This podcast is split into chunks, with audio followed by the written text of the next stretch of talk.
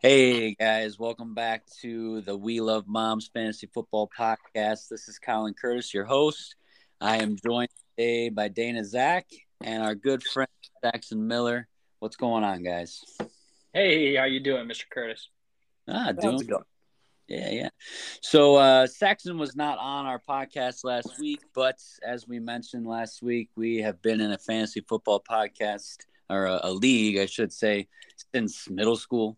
Um, and Saxon's really been one of the members that's been in the league for a long time. Um, Saxon, I guess the first question we'll ask you is uh, what do you like so much about fantasy football? And in particular, what do you like about our league? Um, and then tell us a little bit about your team. We kind of went over our team last week, uh, and then we'll have to fill everyone in on uh, how Dana and I met this week.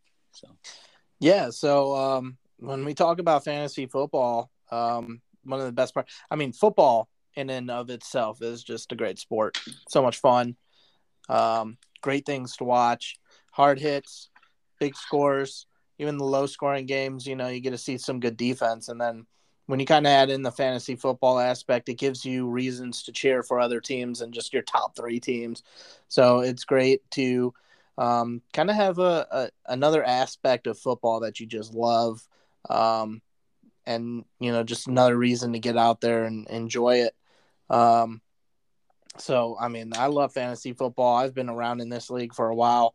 Um you know I, I got some good friends in this league. I've made some friends in this league you know some uh, good friendships. And then there's a couple people that it's just it's so great when you take them down that week you know? Um you see them lose and you're just i love it. So it's always a good time when those things happen. Yeah, um, we get we get really competitive with it for sure, and uh, it's been nice to stay in touch with some friends from high school, and uh, yeah, like you said, make those new connections. But just to stay in touch, it's it's what's kept us together um, throughout the years and has helped us from drifting away. So, tell us a little bit about your team this year. Uh, how's it looking? What's the record? And uh, maybe some key players that have been doing some things for you.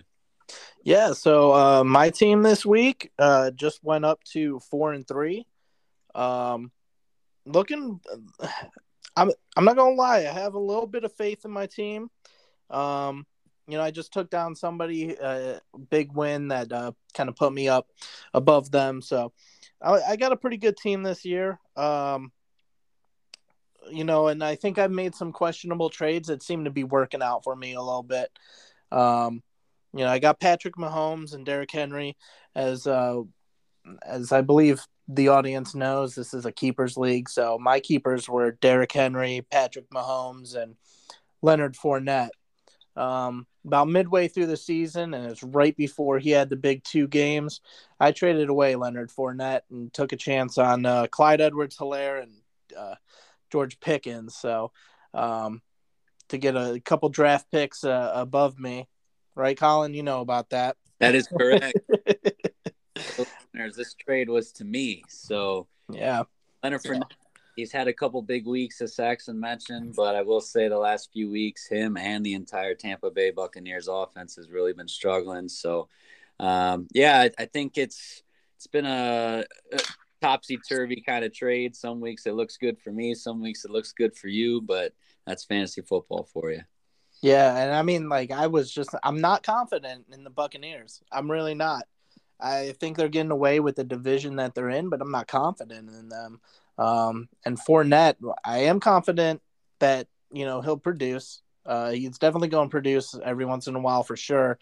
Um, but you know, I think what you've seen last year is the best that it's going to get for him. You know, towards the end of it. Um, and then like you're going to kind of see him kind of fall back into a role where he's just being a part of a struggling team right now. So if the Bucs get it together, he'll be good for sure. And if I'm not mistaken, you did get a second and a third round pick uh, next year in the draft from me in that trade. So, yep. Um, you know, in the moment, you know, I might have Leonard Fournette and he might be helping me get a few wins here, but in the long run, yeah, the the draft capital I gave up might not have been worth it. So we're gonna have to see. But yeah, I tend to agree with you about Tampa Bay, but uh, we'll get on to that in a little bit um, in the show. Um, I, I, do want us to start going over some of the scores from week seven. Um, starting with the Saints and Cardinals, and who better to go to than my good friend Dana Zach on this game? He loves both these teams outside of the Browns, and uh, they put on a show. It was an interesting game. Uh, the last few weeks, Thursday night has been terrible. Um, Cardinals winning this game 42 34. Dana, your thoughts on this game? Fantasy point. Um, you know, I thought it was a, I thought it was a really good game. Um, and you know, some surprising things there were um, Andy Dalton from the Saints, uh, 361 passing yards and four passing touchdowns. Um, even with the three interceptions, two of them going for um, pick sixes, was he still had a phenomenal fantasy week. Um, Alvin Kamara, um, you know, in in the rushing game, he only had 11 rushes. He had half of the team's total, which was 22. Uh, he rushed for 49 yards, but in a PPR league, he really helped you out. Seven catches for 56. That's huge. Um, over to the the uh, or the Cardinal side, Kyler Murray, um, 204 yards, one touchdown. He had seven rushes for 30 yards, so he he put up a a, a decent fantasy day. Not what you're expecting from a mobile quarterback. Um, Eno Benjamin looked really good on the 12 rushes he did have, um, 92 yards and a touchdown. Um, welcome back, DeAndre Hopkins. I mentioned it last, uh, you know, on the last podcast. It was really good to see him get involved. 14, tar- uh, 14 targets, 10 receptions for 103 yards. Um, one statistic during the game that I thought was huge is um, when DeAndre Hopkins and Kyler Murray are both on the field, I believe they were four and four and two, um, and beating the Saints, they went up to five and two with that statistic. So um, look for him to continue to put on a show with this um, Arizona Cardinals offense. Hundred percent. And uh, a couple fantasy questions for you, uh, Dana. Next week, does Andy Dalton or Jameis Winston start for the the Saints? That's that's a, that's a tough question. Um, you know, Andy Dalton really hasn't looked bad, but to be honest with you, um, we might see a, which we'll talk about, a we might see a Mac Jones, Bailey Zappe kind of moment if Jameis Winston does come in and, you know, doesn't put up serviceable numbers. I mean, even with New Orleans, um, with Andy Dalton in the game, they put up over 30, over 30 total points, not fantasy points, just 30 total points. So he's giving you the opportunity to win. The defense has been without Marshon Lattimore for a few weeks. Um, so that obviously is, is a huge, you know, that's a huge dud, but the original question. Um, I, I think you stick with Dalton if he's going to throw four inter- four touchdowns. Um, he hasn't been known to throw a ton of interceptions, so seeing three and two of them going for pick sixes was a little disappointing. Yeah, my other question, I guess, would be Eno Benjamin. Um, obviously, James Conner's had kind of an injury plague season so far. Uh, is Eno Benjamin the new starting running back for the Arizona Cardinals? And if so, is he a must start on a weekly basis moving forward? He's definitely going to retain the number one for as long as James Conner is out. Um, Keaontay Ingram is a name. Um, he is this the second now the second string running back. He had nine carries, 14 yards, but he did end up getting a, a touchdown. Um, so you know that took away from Eno a little bit, but um, he is leading the backfield. So if you are in need of a running back and he's available, he's definitely somebody you can toss into your lineup. Yeah, and the only other thing I'll add is Chris Olave, seven receptions, 106 yards. He's really emerging as an up and coming star in the league. I think moving forward, he's got to be uh, a wide receiver too. Um, he should be in your starting lineups most weeks. I, I know he's I, he's a top twenty play for sure. Yeah. I, I, mean, even if you put him around the 20, 21 marker, um, you know, seven catches, 14 targets this game, 106 yards, like, you know, was mentioned. That's that's that's really, really good numbers. So imagine if he were to get a touchdown on that, add another six, you're at 23 fantasy points. That's huge. But 17 in a PPR league, that's a good number. Yeah, next game, unfortunately, we have to talk about our hometown Cleveland Browns yet again. And I'm going to go to Saxon with this one. The Ravens come away with the win here 23-20 um, on the road the browns just again uh, could not take care of business in the final moments of the game um, a controversial false start penalty but in all reality it's a 60 plus yard field goal that gets blocked that ends up uh, winning the game for the ravens Saxon, your initial thoughts on the Browns Ravens game, just as a fan personally, and then uh, we can talk fantasy numbers. Nick Chubb had another great day. uh, 16 carries, 91 yards, a touchdown. Um, Jacoby Brissett, an efficient day, 22 of 27, didn't throw a touchdown, but had 250 yards passing. Uh, but Lamar Jackson uh, has looked terrible the last few weeks. And it's kind of evident to see why the Ravens are maybe a little hesitant to pay the man all the money that he thinks he deserves. What are your thoughts, Zach? Yeah, I mean, uh, you watch the Browns, and every week it is something different that they just struggle with. Um, you know, it's it's it's been the defense has been the downside. Um, and I would say it's probably more so when they were missing like Myles Garrett, they've been missing Jadeveon and Clowney. They're hurt um, on the defense. But uh, this week, I, I think what was the real killer for the Browns is their offensive line.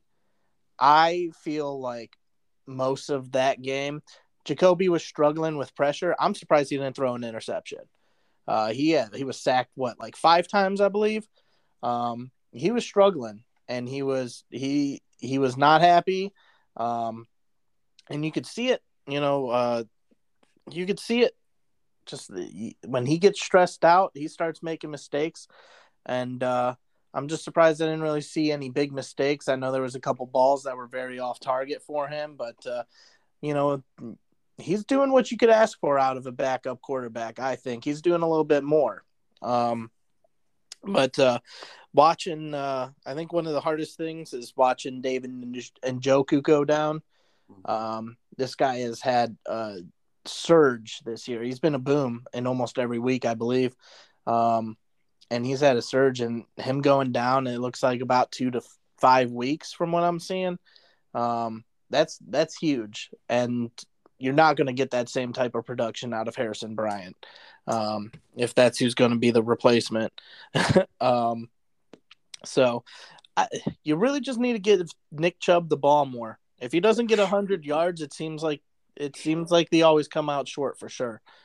Um, and he came out there, he tore the defense up on that first drive, and then it was it was just a struggle from there. It seemed like. Uh, when we talk about Lamar Jackson, um, you know, he's always he's got those feet, and that's always been his go-to. Uh, you take away the scrambling from this guy, and he becomes just an average quarterback. But the problem is he has that scrambling, and he's fast, he's agile, he's basically one of the best running backs in the quarterback body, um, doing quarterback things, and uh, you know, if he he can make the plays, but I just don't think he's uh, necessarily super consistent, and I think they rely too much on the run game. That that's why they they seem to be blowing some of these leads, and uh, they're lucky they got away with one here with the Browns. Yeah, I wouldn't say lucky. It's Browns' fashion to to blow, but it won the blow game, and of course it was the Cleveland Browns. My question to you, Saxon, uh, Monday night against the Bengals big game, uh, big rivalry game. If the Browns lose this game, is their season over? I wouldn't say that their season is over. Um, if they if they get to Deshaun Watson, um, and Deshaun Watson performs like they need him to perform, they're good. If they get to Deshaun Watson and they have a uh, middle of the road in the division kind of um, kind of set uh, record, uh, they'll be pretty good. Um, Will it struggle from there if that's what they get? Yes. But I think what you see in a lot of the teams in this division is a lot of struggle. Um, Cincinnati, while they look like they're killing it right now, they struggled. Uh, they went through their struggles this year. And Ravens, I mean, before the Browns, it was like three le- weeks where they just blew it. Huge blows, too.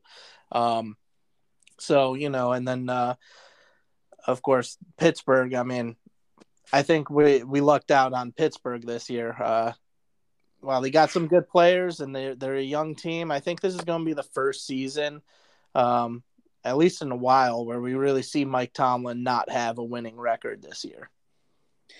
Yeah, you're right. I mean, the NF or the AFC North is definitely up for grabs, and all teams are kind of middle of the road, which is a great segue to our next game. And that is the Bengals and the Falcons. And uh, the Bengals jumped out to an early lead in this game. I remember watching the ticker at the bottom during the Browns game. They were up 21 nothing at, at uh, early in the second quarter. But uh, Joe Burrow has finally started to come alive in uh, this season. He's kind of had an up and down year so far. He hasn't really been connected to his big targets, but he came alive in this game. Over 480 yards passing, three touchdowns, two of those to Ja'Marr Chase. I would know he's on my team. Um, but Joe Mixon's coming alive, 17 carries, 60 yards, a touchdown. Tyler Boyd, eight receptions, 155 yards, a touchdown. To me, you can start three Bengals wide receivers and feel comfortable. J- Ja'Marr Chase, Tee Higgins, Tyler Boyd, I think are all, you know, startable options that you can set it and forget it. Joe Mixon, again, set it and forget it running back. Joe Burrow, top five quarterback, in my opinion, moving forward. Um, this this Bengals offense finally is showing the spark that they had at the end of last year when they made that Super Bowl run. And that's scary as a Browns fan because, of course, we have to see the Bengals twice more this year. Um, and our defense looks like a JV football team at the moment. So, uh, in this game, the Bengals dominated early on. Yes, the Falcons made a push back in the second quarter, but this Falcons offense, I don't think there's anyone in the offense that is startable at this point. And that goes for Kyle Pitts. That goes for Drake London. That goes for Marcus Mariota. That goes for whoever they're going to throw out there at running back, whether it's Caleb Huntley or Tyler Allgeier. I don't think I'm not I'm not touching any Atlanta Falcon with a 10 foot pole, which is tough for me to say because in our startup dynasty draft last year, I will admit I spent a very early pick on Kyle Pitts. There was a lot of promise coming out of college that this was going to be the next Tony Gonzalez, Travis Kelce, set it and forget it tight end. It's such a you know scarce position to fill on a week week basis unless you have one of those top guys. You know, and, and even I have one of those top guys in our keeper league, and that would be Mark Andrews, and he put up a goose egg this past week. Um, zero catches, zero yards. Frustrating, especially against a terrible Browns defense. Um, but yeah, I, am not touching any Falcon. But set it and forget it with the Bengals. I think you can move forward pretty safe with them. Lions, Cowboys. Going back to Dana. Um, Cowboys away with the 24-6 win, and I was alone. Uh, host that decided to go with the Lions in my predictions. I thought their offense would be enough, um, but the Cowboys really shut them down. Um, very little to see in this game. Dana, fantasy thoughts from the Cowboys line? Yeah, so you know, um, we had a little bit of a discussion on the Cowboys um, last week when you know our, our previous guest saw it. Um, he said, you know, he he didn't want a part of Zeke. And uh, you know, I, I pushed back a little bit and said, you know what, I, I, I like Zeke at least for now. And um, this this week it paid off. 15 carries. So Tony Pollard ended up out rushing him. Um, 80, 83 yards for Pollard, 57 for Zeke. But just as I just as I expected, they get down to the one yard line on a few penalties, and who do they give the ball to? Ezekiel Elliott, and that's basically where you're getting your value from Zeke. He's not going to catch passes in the um, in the backfield. He might get you one or two catches. I don't think he had any targets this game, but he might get you one or two catches. Um, but that touchdown upside, especially with you know bye weeks coming up or bye weeks incoming um, and going forward, he you, you can put him out there if you really need him. I'd say he's a he's a he's a decent RB two. Um, from Detroit, I was really surprised to not see um, D'Andre Swift out there. Um, hmm. they said coming after the bye week that he had intentions on playing, but it just, you know, they they ruled him out 90 minutes before the game, so it just must have been a no go. Um, when he comes back, I think he's going to take a lot of the carries, and he's actually going to get a lot of the um, the receptions out of the backfield. Jamaal Williams only had one target out of the backfield for four yards, uh, one catch for four yards, but he he handled it. He heavily handled the rushing um, for 79.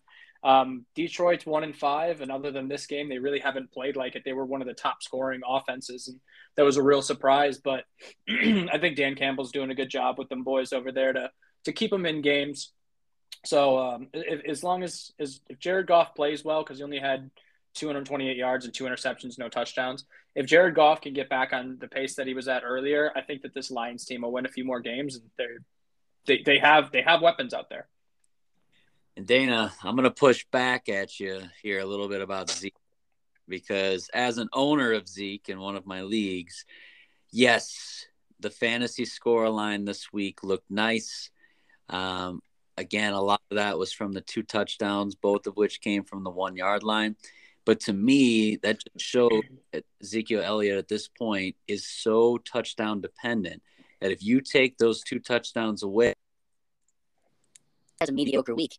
Um, and it really does seem that this offense is starting to transfer over to Tony Pollard. He's much more explosive. He's getting the bigger plays, and he's even getting some of the receptions out of the backfield. And everyone thought, oh, Dak Prescott's back this week. It's going to be a much more, you know, flowing offense.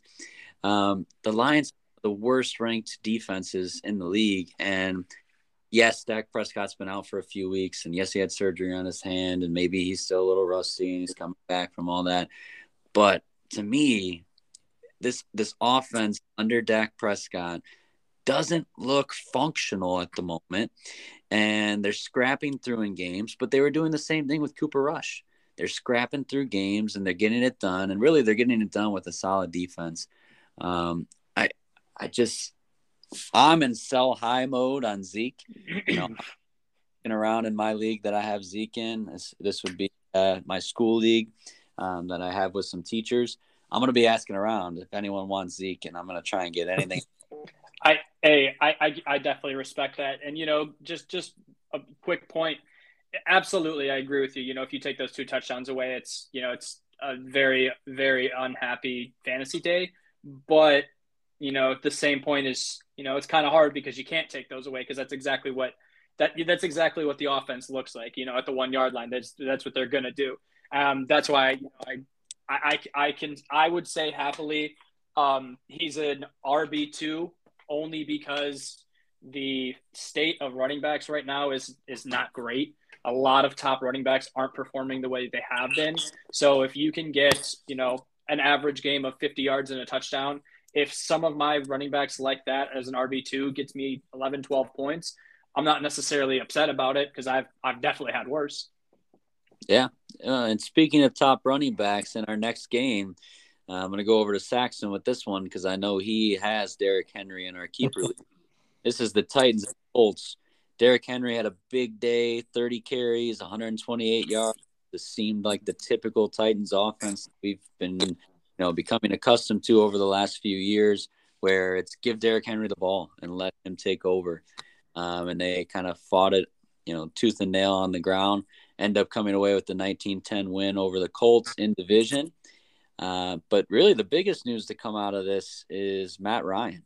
Um, whether mm-hmm. he's injured, whether he's just washed up and old, I think it's a combination of both he has been replaced as the starting quarterback, and moving forward, it is going to be Sam Ehlinger. Um, Saxon, your thoughts fantasy wise? Derrick Henry, Jonathan Taylor, obviously the other big name uh, running back wise in this game, but also Parris Campbell had 10 receptions, 70 yards, a touchdown. That's uh, two straight weeks that he's had big uh, fantasy performances. Is he legit? And are Derrick Henry and JT just set and forget it? And this Colts offense under Sam Ehlinger, uh, do you think it could do some damage the value of, let's say, a Michael Pittman or, you know, a Jonathan Taylor who's hoping to get some catches out of the backfield? Yeah. So, first off, Derrick Henry, he did, he was unstoppable this game. I mean, he didn't find the end zone, but he was unstoppable. He tore the Colts defense up. He made them look wimpy and it was I mean it was it was a showing for him. Um, 30 carries, 128 yards. I mean, what more can you ask out of a running back? Um, you know, take away a touchdown, sure, but why not? Um, when you kind of look at Matt Ryan, I mean, I'm surprised by this news like completely. Um, and I think his benching, I think he that puts a question mark on anybody in the Colts offense besides Jonathan Taylor. I mean, Jonathan Taylor is going to do his thing. Um, he it seems like he had an off week, but he's Jonathan Taylor. You got to play him. Um, so Jonathan Taylor, Derrick Henry, to answer your question, set it and forget it. Keep it going. Um, keep your faith in him. And with Sam Ehlinger coming in, I'm going to say Jonathan Taylor is even more. Uh, they're going to the Colts are de- going to depend on him more. Um, now, when it comes to Parris Campbell and Michael Pittman, um, Parris Campbell has had some uh, some good showings these past couple weeks. Um, and if Sam Ehlinger continues that in, in, this week and continues that showing, I'd say throw him back in, give him a shot. You know, it depends what your uh, what other wide receivers you have. I mean, he's probably a pretty good fantasy pickup. I think he's on. He's probably on the waiver wire in your league, um, unless somebody's seen the uh, prospect for what he uh, could have done this week, last week. Um, so he, he might be a good pickup for you. Uh, Michael Pick Pittman, um, you know, he's one of those players that I have faith in him, but I don't know if I have faith in Sam Ehlinger. I mean, I got to see what this guy can do. I don't think he has really much of anything beyond behind him, but uh, hey, look, there's a reason that the Colts are all in on him. They benched Ryan, and he was just after that. They were saying that this might be the guy for the season. I mean, that's a statement. So they see something in this guy, um, and you know, I, I'm I'm excited to see if if he's got something in the tank. I really am. Yeah, two things I'll add is uh, first, Parris Campbell. He's about three percent rostered on ESPN leagues, so he is out there in your league. Um, I, I kind of agree with Saxon here. We, we don't know what this offense is going to look like, but I think he's worth a bench stash. He's had two great weeks in a row, and uh, Sam Ehlinger is going to have to find someone that he connects with early. And Parris Campbell's hot right now, so uh, you know keep him on your bench. I don't think he's a start worthy player this week, um, but we'll we'll see what happens moving forward. And then in terms of the Sam Ehlinger decision, for me, the Colts are three and three and they shouldn't be doing this already, but I almost think they've kind of tossed in the towel for this season and they want to see what they have at backup quarterback at Sam Ehlinger, and see if you know, you know obviously Matt Ryan's not the future in in Indianapolis. So do they have something in Sam Ehlinger? If the answer is no by the, end of the year, they know they have to spend an early draft pick next year on a quarterback. Um, so I, I, really think this is a, a move for the future and I think they've kind of already tossed in the towel for this year, which is hard to believe. Yeah, and if you're going to throw Sam Ehlinger out there against any team this season coming up on their their series here, it's probably the Washington Commanders. I, they're uh, it's probably them that you kind of just throw him out there and see what he's got. Yeah, which is a great segue to our next game. We have Packers and Commanders, and last week on the podcast we talked about how this was going to be a big comeback for the Packers, get their season back on track after a couple losses, some embarrassing losses, one in London um, to the New York teams. And yet again, the Packers have kind of dropped the ball here. Aaron Rodgers looked frustrated. Their offense just looked out of sync. Uh, you know, before we came on, Dana talked about Romeo Doubs. You know, he was having high hopes for him this week, and laid a goose egg. And it really does seem like Aaron Rodgers is out of sync with his wide receivers, and this offense is just a mess. But on the contrary, we got the Washington Commanders who are under a new quarterback. Back to uh, our good friend Taylor Heinicke. Um, Carson Wentz is out for the next few weeks at least with um, a finger fracture. Um, but Taylor Heinicke, this guy has grit. This guy has tenacity. I love when he plays quarterback. He's fun to watch. He makes things happen. And he uh, really reconnected with uh, Terry McLaurin. Uh, five receptions, 73 yards, one touchdown. Terry McLaurin's really struggled this season. But for me, I think the big fantasy takeaway is Taylor Heinicke is good for Terry McLaurin. And, and he, he has this connection with him. And I know I have him in our keeper league, and I'm going to be starting Terry McLaurin the next few weeks.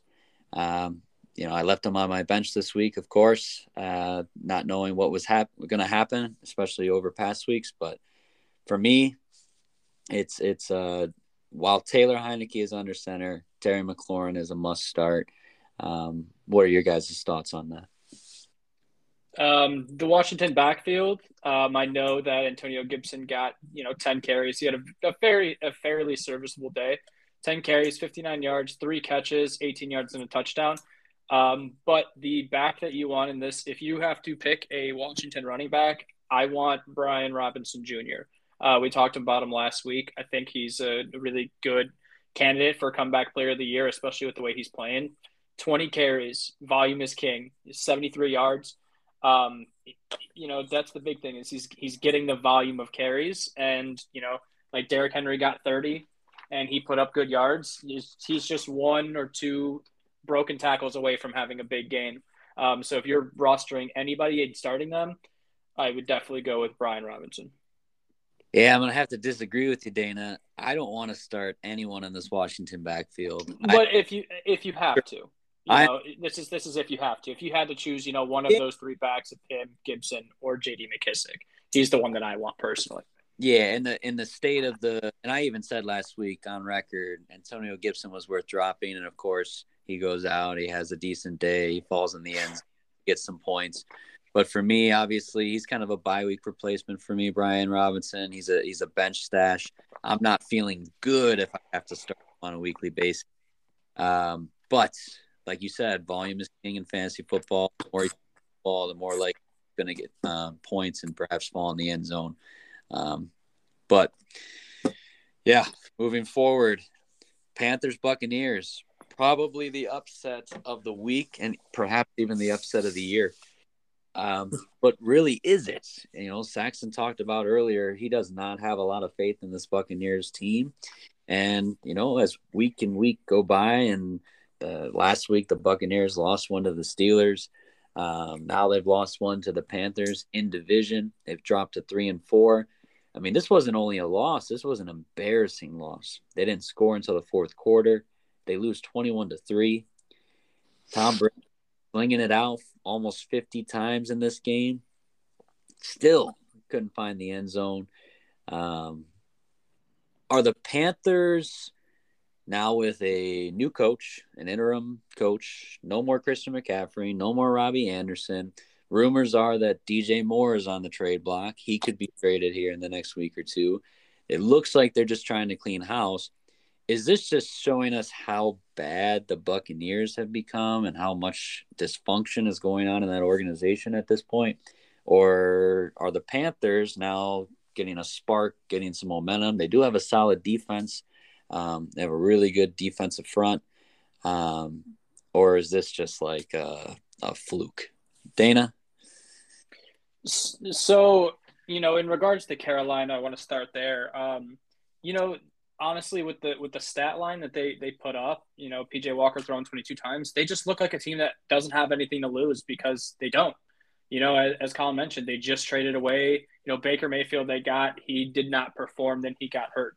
They just traded away Robbie Anderson to the Cardinals. They traded their best overall player in Christian McCaffrey to the 49ers. And Chuba Hubbard and uh, D'Onta Foreman came in and played respectively. Um, like you know, it's it's kind of hard to say, but when you have a team that goes out there with no expectations of like, oh, you know, like the Bucs, we have high expectations for Tom Brady and that offense, but when you have no expectations for a team and they just go out and play like that, I mean, 21 points is is not bad, and they're still well within the division. That division's not doing great this year. Tampa Bay losing, they're at three and four. Um, you know, I, I don't want to give a don't want to give away too too much because there's a, a, few a, a, few things about the Bucs I want to talk about later. Um, but as as far as you know, Tom Brady, I, you know, we'll we'll, we'll talk about that. The the rushing, um, you know, they the head coach even said that they want to potentially go younger. Um, it didn't say exactly where and what field, what position, or anything. Um, so that's definitely a backfield I would keep an eye on. Um, receiving wise, Mike Evans nine for ninety six, Chris Godwin seven for forty three. You're still starting the both of them. Um, I don't think on a week to week basis you're going to have anybody superior to them if you have them, unless you're in you know a, ten person league and you have top receivers. If you went wide receiver heavy. Um, I'm still playing. If I have either of those two, those are still two people that I'm playing though. Agreed. And uh, yeah, about Tom Brady, a great segue into our next game. This week in my John Carroll League with some of my friends from college, I have Tom Brady, but I also have Daniel Jones on my bench. And uh, I'm fine lunch, and I am starting Daniel Jones this next week over Tom Brady. Um, it, it, just seems like age has finally caught up to Tom Brady, um, and obviously got a lot of things going on in his personal life. And I hate to be the guy to doubt Tom Brady because as soon as you do that, he does something unbelievable. This man has just shocked the world time and time and time again. But transitioning to our next game, we got the New York Giants and the Jacksonville Jaguars. This was actually a really close, tight game. Uh, I know we were split on this last week. I thought the Jaguars, I, I, didn't buy the hype with the Giants, but I was wrong, at least for this week. The New York Giants came out on top 23 17. So going to Saxon, Daniel Jones, last few weeks, has had incredible stat lines putting up fantasy points. He's using his legs, um, and he's getting the job done. Just on a fantasy, like apart from fantasy football, the the Giants are six and one. Four straight wins. Yeah, no one over. Uh, I'm sorry to interrupt, but over serviceable teams. You know, they lost to Dallas. They beat Chicago. Okay, they beat Green Bay, who not who are not looking good, but on paper they beat Baltimore, and then they just go and beat Jacksonville. It's it's it's crazy. I, I'd love to see it. Yeah. I mean, this is what the NFL is all about. You never know. There's always a team that comes out of nowhere, and it seems like the New York teams, both the Giants and the Jets, are those teams this year. So, uh, Travis Etienne, 14 carries, 114 yards. Um, James Robinson, obviously, the news has just been traded um, out of Jacksonville and into New York for the Jets. Jets. Uh huh. And uh, to replace obviously the injured Breece Hall. We're going to talk about that here shortly. Uh, Saxon, your thoughts? Etienne moving forward is he a must start? Um, and Daniel Jones is he legit? And anything else you want to talk about from these two teams? Yeah, no. Uh, when we talk about Etienne, if I'm going to start there, start him. Um, he's one of those players that you probably you probably even got him to the point where you might have two better running backs on him through the first few weeks of uh, of football, but it's time to start him. He's shown up three games in a row now. Um, so he's, I mean, he's out there on his own.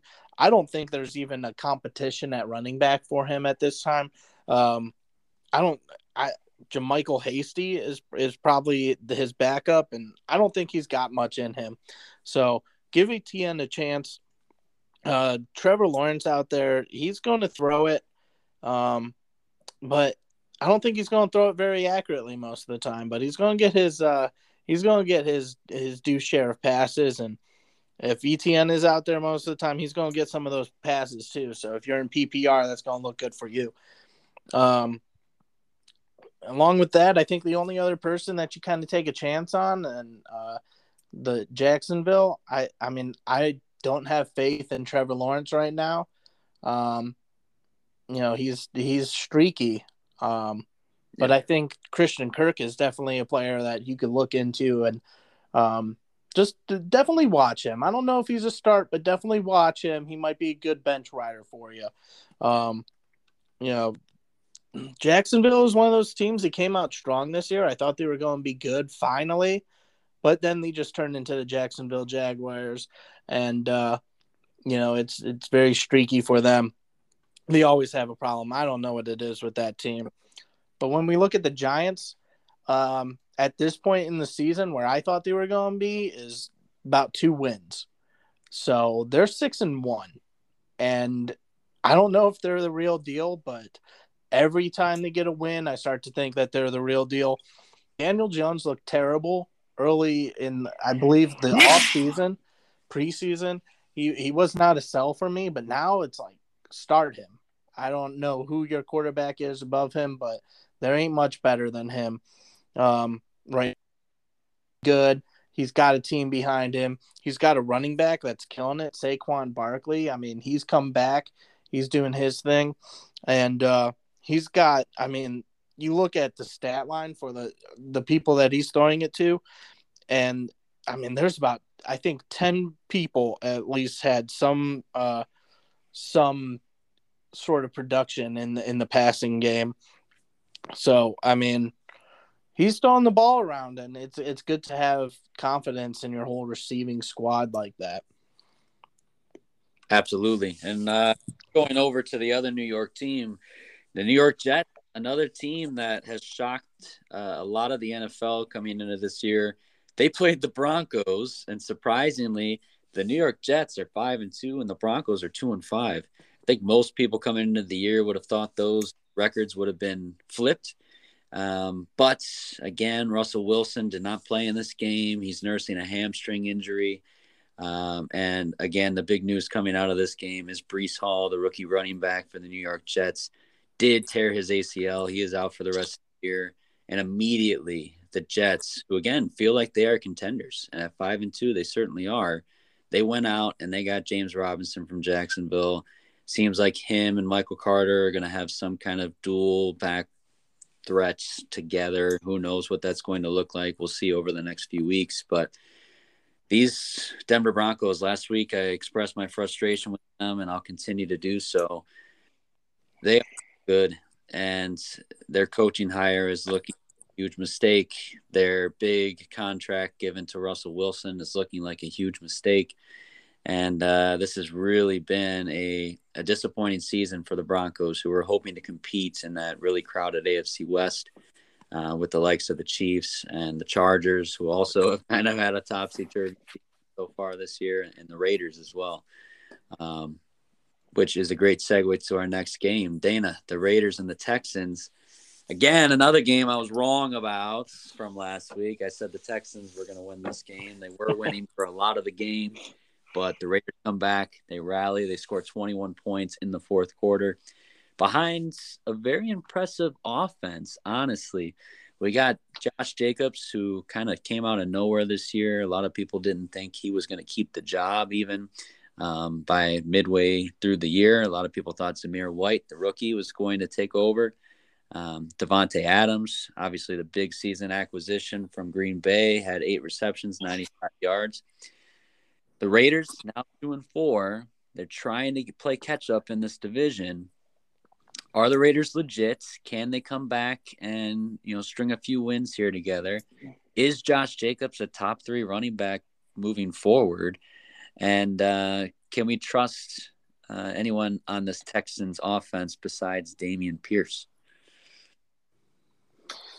So I think the you know, when you look at it on paper, Las Vegas, the Raiders have a solid offense. Um, this is a um, Darren.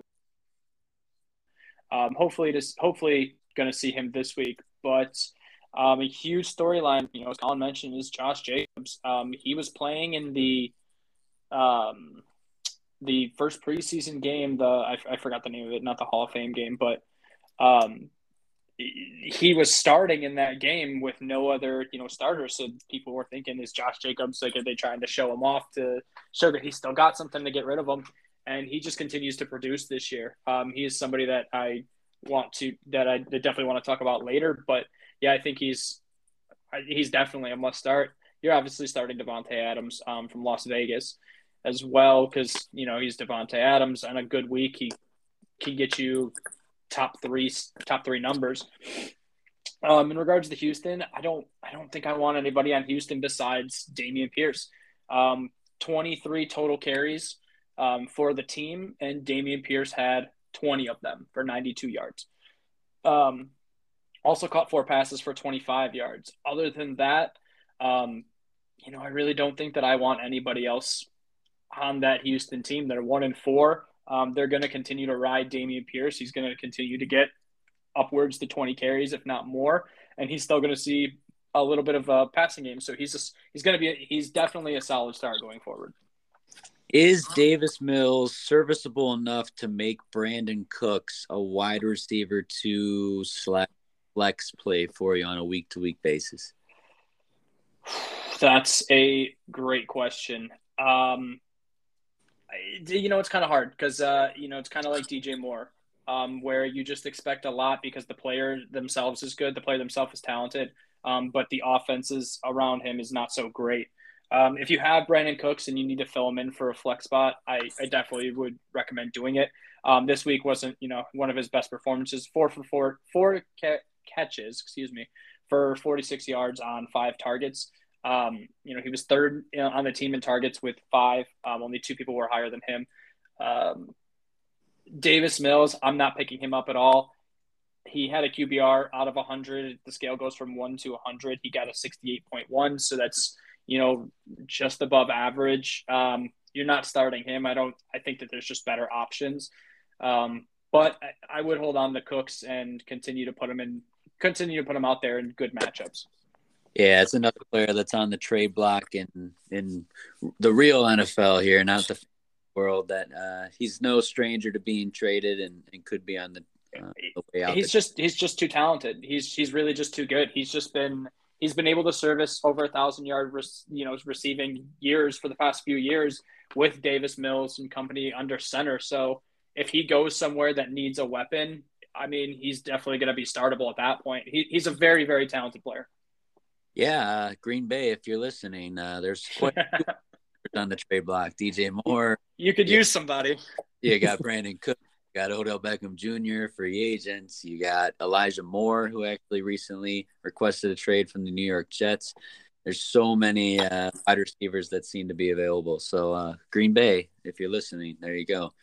Um, Seahawks Chargers, another big surprise from this week. Um, Seahawks come away with a 37-23 win, and a lot of teams consider the Seahawks maybe the worst team heading into this season.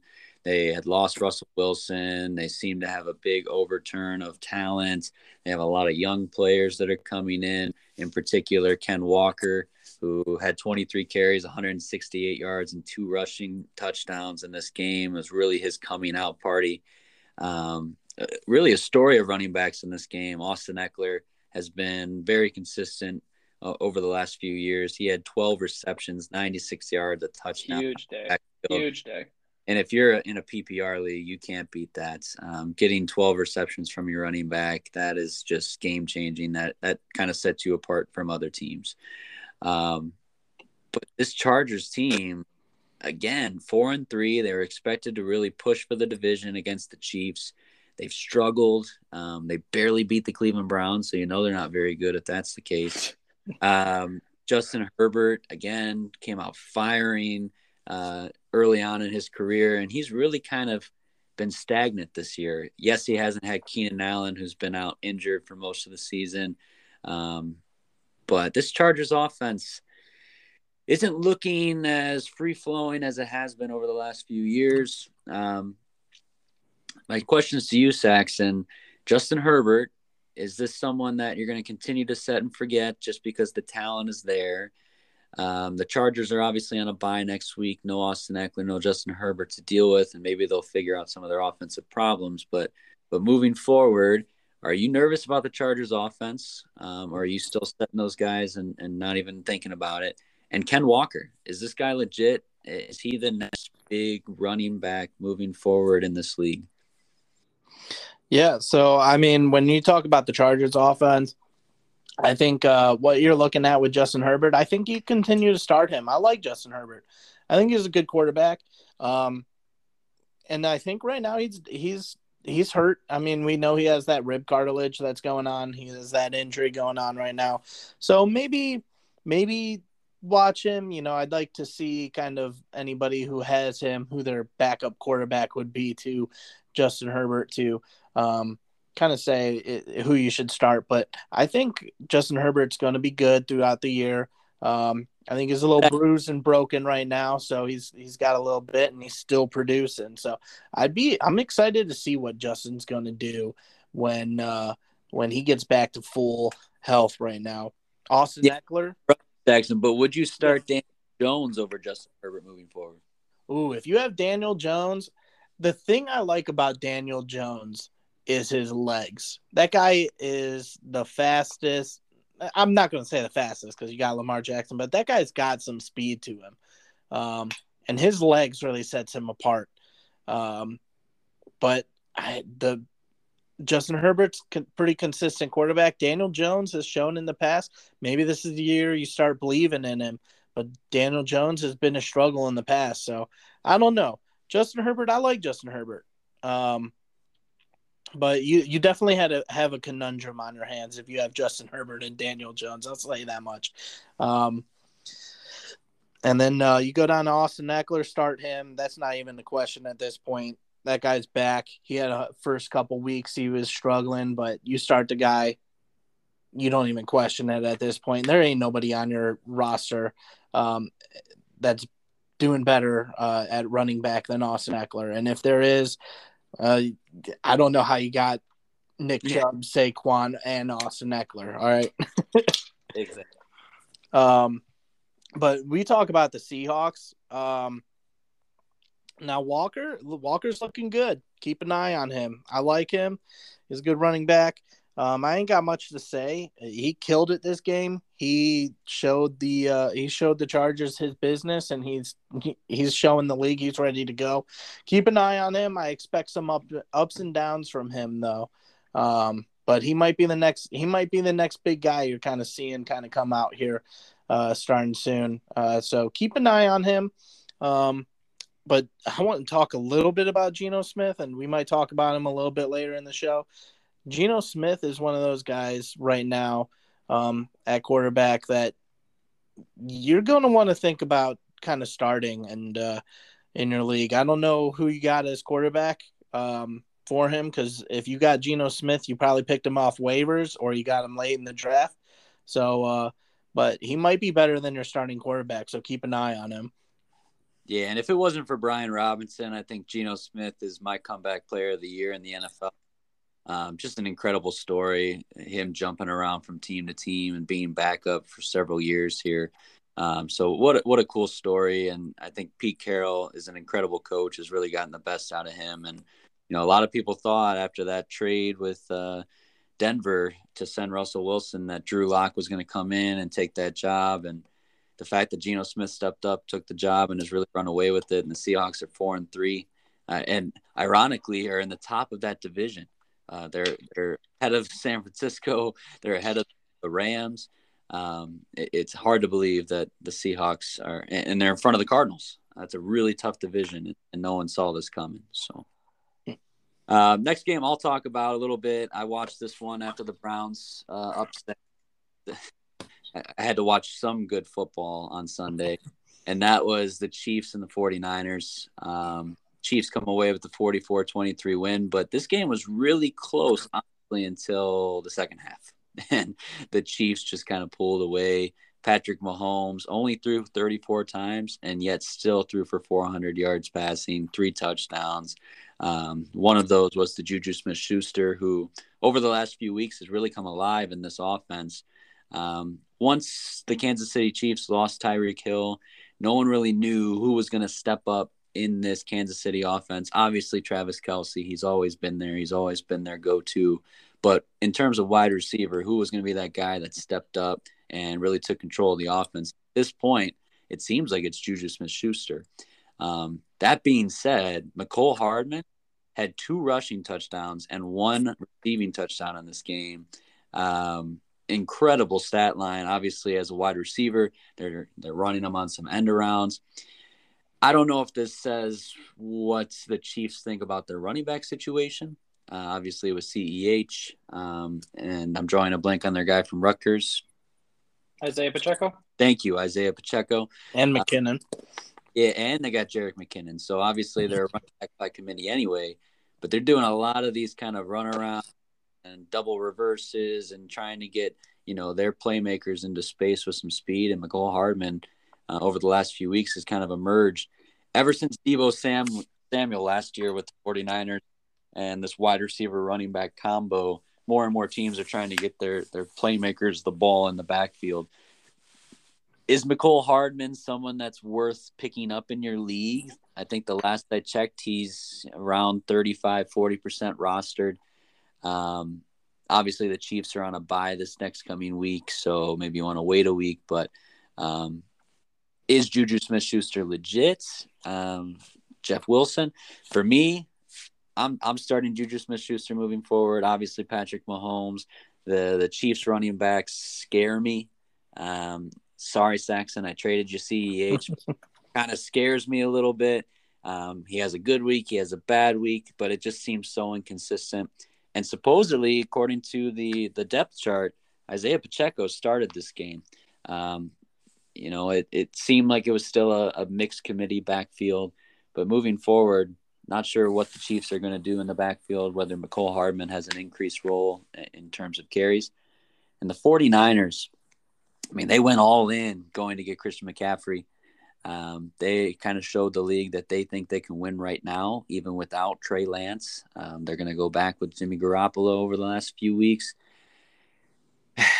Yes, they have a lot of injuries on the def- defensive end of the ball right now. Um, but I mean, you have to be able to compete against these teams if you want to go win the Super Bowl. And uh, I, I, don't think they did that. And, and, I'm not sure the 49ers, they're, they're going to have to figure some stuff out over the next few weeks. Um, moving on to Sunday night, Dana, our good friend, the Steelers, boo. the Dolphins, uh, Tua Tagovailoa is back and does appear healthy. Goodness, uh, he had a couple scary weeks with his concussions, but Miami offense, uh, they're starting to come alive. Obviously, they got Tyreek Hill, they got Jaylen Waddle, Raheem Mostert, who uh, Saxon I know just traded for in our keeper league. I'll have him talk about that here in just a second. Tua Tagovailoa, is he a top five quarterback, top 10 quarterback moving forward? Do you buy the hype? Do you think this offense and Mike McDaniel is enough to make Tua Vailoa and his flaws, which is his arm strength and perhaps his accuracy, is are they creative enough to make Tua a serviceable quarterback moving forward, Dana? um, yeah, you know, I would put him within my top ten. Um, you know, we'll, we'll talk we'll talk a little bit more about you know quarterbacks in general uh, with a few more segments coming up. But you know, with the with the explosivity of you know like an Aaron Rodgers and a Tom Brady, I think Tua is definitely serviceable. He's got the weapons. He's got Jaylen Waddle, Tyreek. Both both of those guys can fly. The running backs look good. Chase Edmonds, you know, seven carries, but Raheem Mostert looks like he's a guy back there. Um, if I have Tua on my team and I do in a dynasty league, I I'll start him. I don't have a problem with him at all. I think he's better than some of the other options that are, are potentially out there. I will say I am starting Tua Tagovailoa over Dak Prescott this week in Ooh. our league. It's bold, but I'm going for it. ESPN does have him ranked uh, as the number five quarterback moving into week eight, uh, and they have Dak Prescott at number eleven. So uh, Dak Prescott's going against the Bears next week, and Tua's got Detroit, which would probably be a reason why he's so high. Detroit's really had a a, a tough go at defense here. Uh, Steelers wise, Dana, Kenny Pickett's, Mitch Trubisky. I mean, is there anyone in the Steelers offense? I mean, Najee Harris had a lot of promise coming into the year. He had a great year last year. Diontae Johnson, and obviously George Pickens is the new and upcoming star. But right now, is there anyone in the Steelers offense that you feel comfortable starting? Um, the only person to be honest with you is Pat Freiermuth, the the tight end. Um, honestly, tight ends are you know dime a dozen, and when you get a tight end that can catch you, you know, nine targets, eight eight catches, seventy five yards, it's a great fantasy day from a quarter from a tight end. Um, Najee Harris is, is not looking too great um, from the from where he was drafted. Um, so you know, not that I don't want anything to do with him, but obviously, if you have him, you're probably starting him unless you have a better option. Um, the way Kenny Pickett's been running the offense is, you know, kind of how I thought. He's, you know, not saying he looks like he's got the jitters because he's a professional quarterback, but he doesn't look like, um, you know, like a Ben Roethlisberger led offense. Um, so, you know, if you have Diontae Johnson, you're probably still starting him.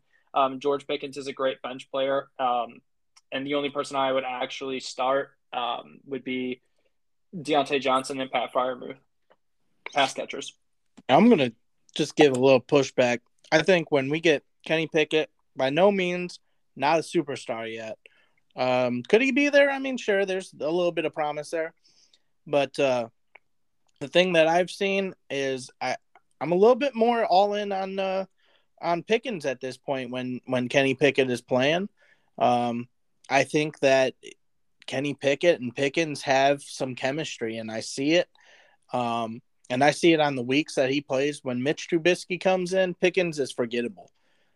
But when Kenny Pickett comes in, it seems like he's getting him the ball. So, you know, I, I mean, you got some 12 team leagues. Pickens, yeah, he's a start for me. And uh, he might be a start for you in your in your 12 team leagues, depending on yeah. your wide receiver lineups.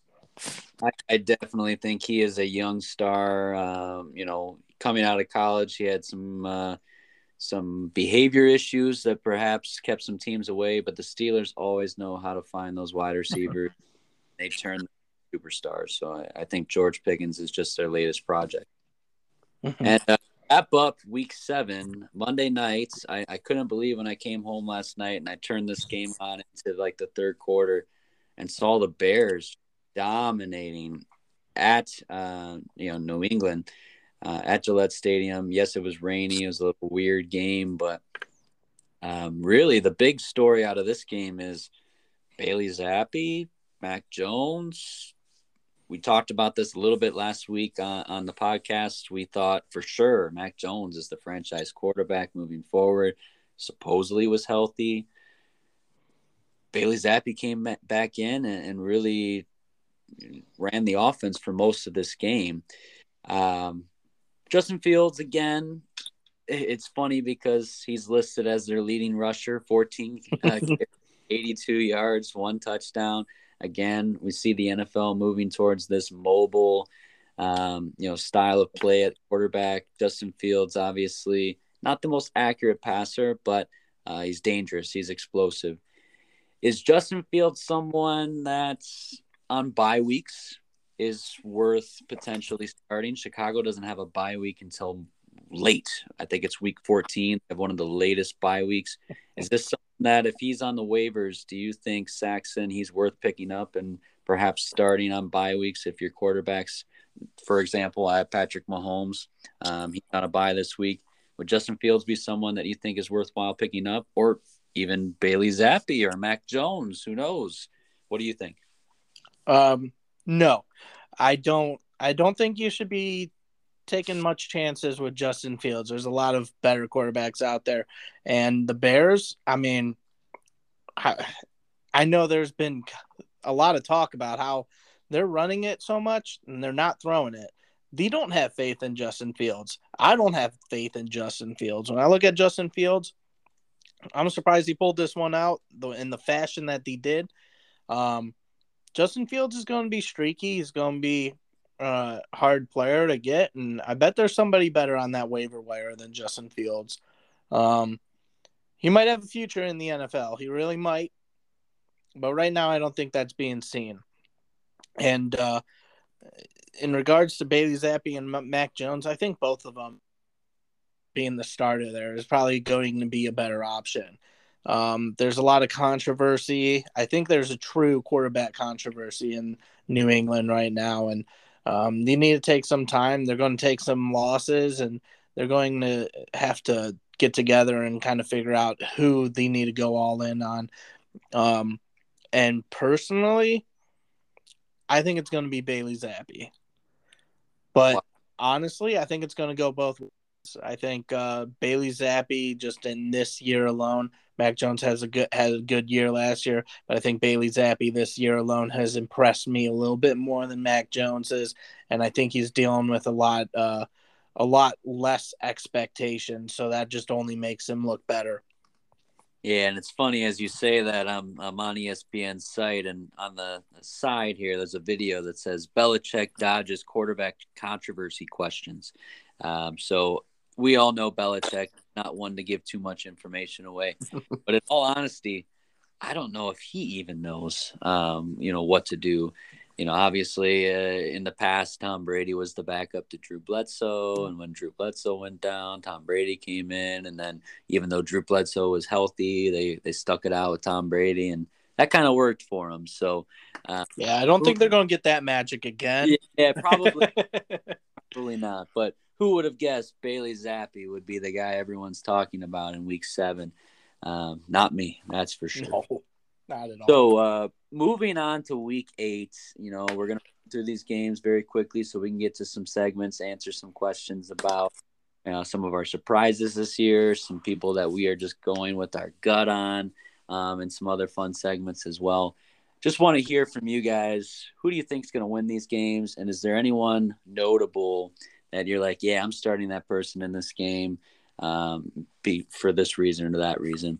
Thursday night should be another exciting game. Um, we got the Ravens and the Buccaneers. Again, two quarterbacks that are currently struggling Tom Brady, Lamar Jackson. Um, I already told you I'm starting Daniel Jones over Tom Brady, uh, even against this Ravens secondary that's really beat up. I might regret that. Um, Dana, anyone in this game that uh, interests you, or who do you think will win this game? Um, you know, somebody that I, I want to keep my eye on is actually Gus Edwards, the Baltimore yeah. running back. With J.K. Dobbins going down for four to six weeks, um, you know that that somebody in that backfield has to take the carries. And the way they started the game against the Browns, giving the ball three straight times to Gus Edwards is a real surprise. Um, so that's definitely somebody that I would I would keep my eye on for sure. If he's out there and you need a running back, he might be able to fill in for at least the next few weeks. Um, and who knows the health complications of of J.K. Dobbins. You know, um, he had a same kind of injury like Saquon did, and last year Saquon just wasn't the same. Now the following year, which would be this year, he's exploded. Saquon has, but um, you know, we're not sure what to expect from J.K. Um, I, I, like Baltimore in this one just because I need to see it from Tampa. Um, but as I mentioned earlier about the Bucs, um, if I've got Chris Godwin or Mike Evans, I'm starting one of. I'm starting either of them too. Jackson, your guess for this game? Uh, if I'm picking a team, uh, I hate to say it, but I'm not impressed with the Buccaneers, and I'm going with the Ravens. Um, I think uh, I think there's been a lot of problems in that Buccaneers team, and I don't think they're going to get it situated by Thursday. I'll but stand. hey, I don't bet against Tom Brady often. Exactly. I was stand alone on this one. It's in Tampa Bay. I think Tom Brady gets back on track. I think he throws even more than 50 times in this game. Um, and, and, I think Tampa Bay comes away with the win here. Oh, this one could definitely go either way. For sure. Either way. Yeah, next game is actually in London. Um, and what an exciting game our friends across the pond get to witness. And that is the Denver Broncos and the Jacksonville which are two and five. Um, yeah, rough game. Not sure if Russell Wilson's going to play in this game. I would assume probably not. Um, that being said, if I'm picking uh, a team to win the game, I'm going with the Jaguars again. Uh, I think they're getting Travis Etienne going. I would definitely start him. I think he's a must start. Christian Kirk, I know personally, I'm going to put him in my flex this week. Um, I think Denver's secondary, while very good, is uh, a little banged up, and I think the Jaguars are going to have to uh, to throw a lot in this game, um, whether it's to Etienne in the backfield or to Christian Kirk. Um, so I'm picking the Jaguars. Dana. Uh, I also like Jacksonville for the same reasons. And Saxon. Yeah, uh, I'm going Jacksonville. Um, I'm just I'm not sold. I I expect Russell Wilson to pop off any week. I don't know if he's going to play in this week or not. I don't know if they announced that. Um, but I'm going with Jacksonville. Uh, I don't think it matters either way, though. I don't yeah. think either of these teams are going to be talked about towards the end of the season. That's for sure. The Panthers coming off their big victory against Tampa Bay. They play against the Falcons, who are coming off a disappointing loss to the Bengals not the most exciting game in the world. It is an NFC South matchup, so it does have ramifications for both these teams. I'm going with the Falcons. I think they're just going to have to run the ball and run the ball and run the ball. So look for Tyler Allgeier. Um, he had a good week this week, um, this past week, I should say. Um, maybe a worthy flex if you have some bye uh, bye replacements that you need. Say you have Austin Ekeler, um, he's on a bye this week, and you need to fill in Tyler Allgeier. I don't think it's a bad option. Dana. You know, I'm I I, I don't want to pick Carolina, but I'm going to have to pick Carolina. um, you know, just from what I saw this past week, you know, as I mentioned in the the little recap, um, they really are playing for fun. You know, the the division is wide open, but there's no expectations on them. Um, Atlanta, um, I will we'll talk about them in in a little bit in one of the segments, but um, they're just not throwing the ball efficiently. Um, when you have a young stud like Drake London and you have a pass catcher who's you know six seven six eight, a freak of nature athlete, and Kyle Pitts, and you can't get you're not getting either of them the ball effectively. Um, you can rely on the run game only so much, and Carolina's Carolina's no um, pushover. And Saxon. Yeah, so I uh I'm with Dana on this one. I Ooh. I think that this PJ Walker and DJ Moore combo is going to surprise people. All right. I don't know what it is about PJ Walker. I just like him. uh, um, and then uh, when we talk about the Falcons, until somebody sits down and talks with Marcus Mariota and tells him, hey, hey, look at your weapons out there. Look at this big tight end that you have. All right. Look at all these running backs you have. Get them the ball. You know, like get them the ball, throw them the ball. You got some good receivers out there. Get them the ball, and he's not, as Dana said. And I think somebody needs to sit down and have that talk with him. Yeah, I don't think it's long before Marcus Mariota might follow the same fate as Matt Ryan, and uh, we see Desmond Ridder, the Cincinnati product, um, again for many of the same reasons to see what they have in him and to see if potentially future quarterback for the Atlanta Falcons. Um, next game is the Bears and Cowboys. Cowboys again have been impressive this year, five and two. Uh, even with Dak Prescott only playing in two of those games, they're a ten point favorite here against the Bears. I like the Bears backfield. Uh, Khalil Herbert, David Montgomery, when both of them are healthy, I think they're both serviceable running backs. Could be low end number twos, even flex running back. If you have bye week replacements, I think both of them are startable. Um, but again, I told you I'm not starting Dak Prescott this week. I'm starting Tua Tagovailoa over him. Dak Prescott's a low end quarterback one for me until he proves it. Um, I, am kind of staying away from him. Dana, I'm picking the Cowboys in this game, by the way. Uh, 10 point spread, that's a lot of points. Um, that's basically, you know, in, in betting terms, that's saying that Dallas is basically just going to mop Chicago. Um, I did like what I saw from Chicago. They had a few really nice drives last night against New England, and that New England defense is top 10. Um, Dallas is also, I believe, top five, maybe even top three. Um, I, I like Dallas in this one. Yeah, I'm I'm also on the t- side of Dallas. I think the Bears, I, I, I think the Bears are going to put up a fight, or for this Patriots game this week, and then they're going to go back in a hole and hibernate um, but uh, yeah, I definitely think the Cowboys are winning this one. But hey, if the Bears surprise us again, they might we might have to start thinking they're some sort of real deal. yeah, Dolphins at Lions again. Uh, Miami's on the road here, but they are three and a half point favorite. Um, I am forced to start Jared Goff in one of my leagues this week. looking forward to it, but um, I do have Patrick Mahomes on a bye um, and Jared is the best available. So I'm I'm rooting for the Lions in this game, but I, I, do think the Dolphins are legit, and I like Mike McDaniel, their head coach, um, and I think they're going to start getting momentum moving forward, and uh, that's why I'm starting Tua in our keeper league. I'm going the Dolphins in this. Dana, I like the Dolphins as well. Jackson. Yeah, I think the Dolphins as well. I think this is going to be one of those Lions games where it comes down to that both playing good and the Lions just coming up short like they have been throughout the season. Yeah. Cardinals at the Vikings. Vikings are five and one. They look legit this year. Um, they're a three and a half point favorite here at home.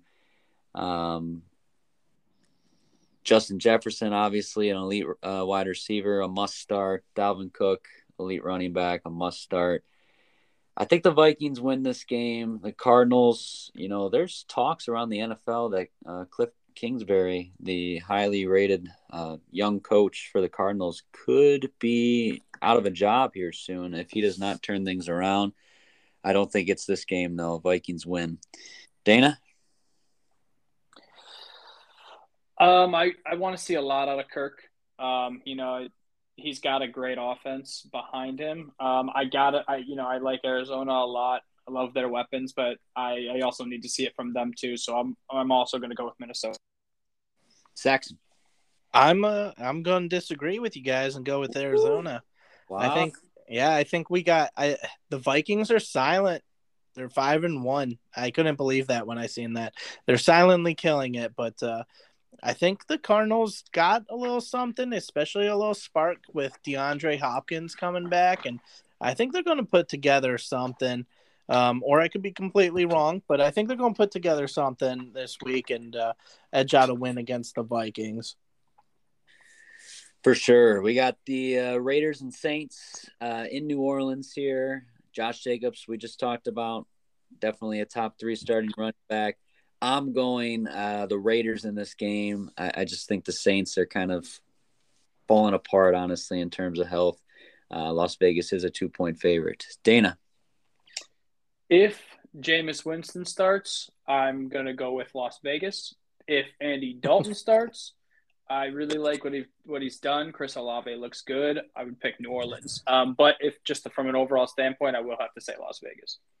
And Saxon. Yeah, I mean, I'm putting faith in the Saints here to pull it out this week.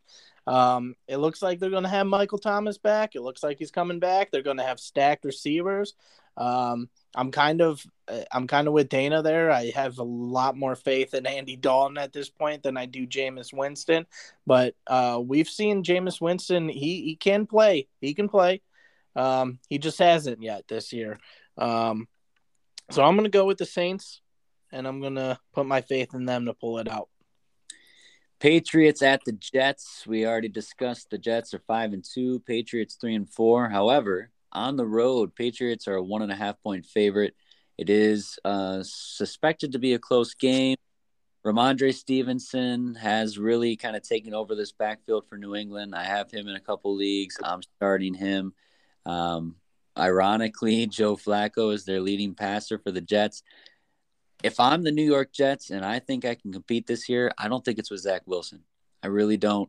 Um, go with the veteran quarterback, Joe Flacco. I would honestly bring him back in and, and, try and win some games. That's just me.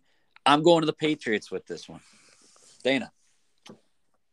Yeah, New York just lost their best player. Um, you know, Breece Hall goes yep. down. Um, I, I, I got to give it to New England. Um, I say free Rhamondre. He needs to get the ball. He looks more yep. explosive. He's a three down back in comparison to Damien Harris, who I think is a good running back. But I think you just need to, I think you just need to give Rhamondre the ball. And Saxon. Yeah, I think you're looking at the Patriots here. I think their biggest problem that I, you know, I'm I'm taking them. I'm picking them this week. But I think their biggest problem is they're still a conundrum at quarterback and they don't know what's going on. Um, the Jets, I think, are going to take a huge hit, and I don't think they're going to recover this week um, from losing Breece Hall. I mean, that guy brought something to this offense that I don't think we've seen in a Jets team in quite a long time. He's right. he's good. He's good, and he's one of those players you're going to talk about for a while, and um, hopefully he can recover from this injury. But uh, I don't think James Robinson's going to be ready to go and fill those shoes yet. Next game is the Battle of Pennsylvania. We got uh, Pittsburgh Steelers at the Philadelphia Eagles. The Eagles are the only uh, remaining undefeated team coming off a bye week. They are an 11 point favorites. I'm going with the Eagles. Jalen Hurts, in my opinion, is the leading candidate for MVP at this point in the year. I'm rolling with any, you know, Eagle that I have on my team um, for sure. Dana? This ain't this is not the week Philadelphia goes and loses. They stay undefeated this week. And Saxon.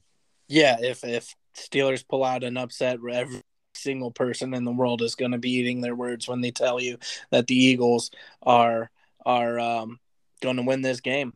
I mean, it, you seen what the Bills did to them? I think the Eagles could do worse.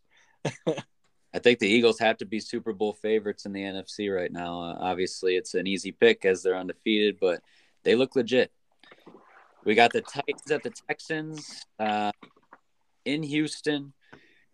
The Tennessee Titans are a two point favorite here. I think they continue to give the ball to Derrick Henry. He continues to show that he's been a dominant force in this league for the last few years. I'm going the Titans in this game, but I think it'll be really close. Dana.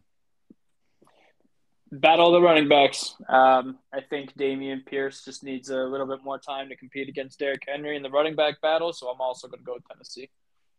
And Saxon. Yeah, I'm going with Tennessee. I think Derrick Henry is going to have a. He's coming off a week where he did everything and did uh, anything he wanted to on the defense. I think he's going to do more of the same this week. So I'm going with Tennessee as well. We have Taylor Heinicke's Washington Commanders at Sam Ehlinger's uh, Indianapolis Colts. What a battle that will be. The Colts are actually favored in this game by three points. I'm going the Washington Commanders, and as I said earlier in the show, I'm starting Terry McLaurin. I think he has a real connection with Taylor Heinicke. Um, I'm going Commanders in this game. Dana that if Washington if Washington keeps it up, that's a really tough division with the Giants and um, the Giants and the Philadelphia Eagles. Um, I like Washington in this one too.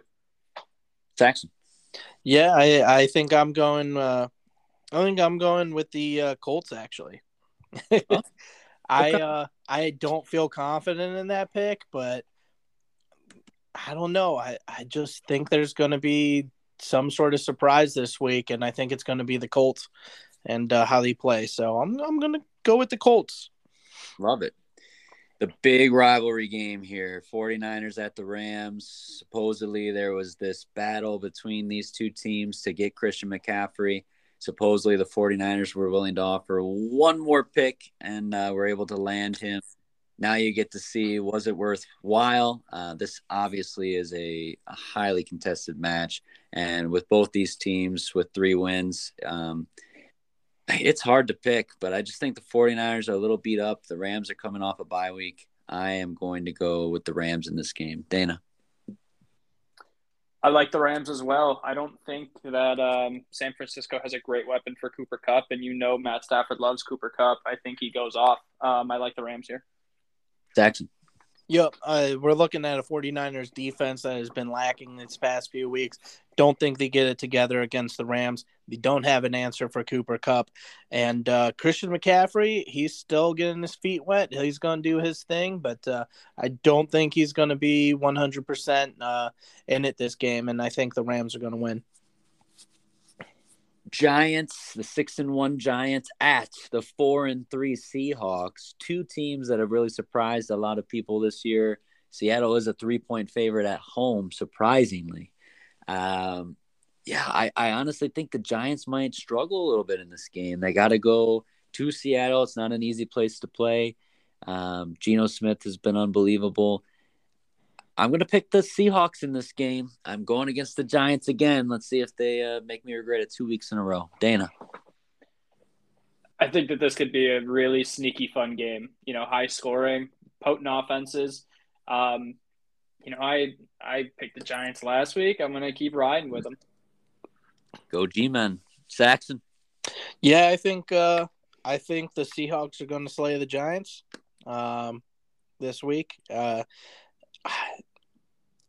I just think that the Seahawks have a little bit more well rounded right now, and I think the Giants are bound um, to lose one here. And I think typical New York fashion, it's time for them to lose a game, right? So they yeah. probably will. the Sunday night game, you got the Green Bay Packers obviously struggling, as we talked about earlier, going to the Buffalo Bills, five and one, coming off their bye week. 11 and a half point favorite the Buffalo Bills are. Hard to go against that. Josh Allen, Stefon Diggs have just been unbelievable this year. I'm going with the Buffalo Bills. I'm also going with Buffalo. And yeah. Yeah, I don't think I really need to explain this one too much. Buffalo Bills, they're amazing. They're great. And uh, they show up every single week. So I'm, I'm here for it. And our last game on the week eight slate is the Monday night game on Halloween. Hopefully, it's not too frightening for us Browns fans. That would be the Bengals at the Cleveland Browns. Right now, Cincinnati is a three and a half point favorite. As a Browns fan, it pains me to it pains me to say this, but Joe Burrow and Ja'Marr Chase and offense just looks too explosive. I don't think Nick Chubb will be enough.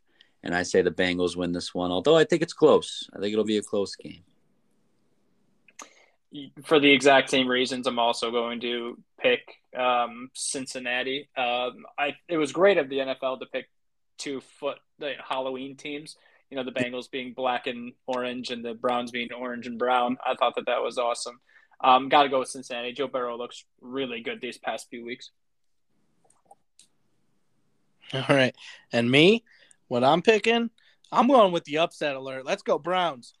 All right, let's go Browns. Yeah, I don't. Uh, I I think that the Cincinnati offense has a great team that's rolling right now, but uh, you know what? I think I think the Browns are going to come out there and prove that they're still in this game. They got a lot to play for.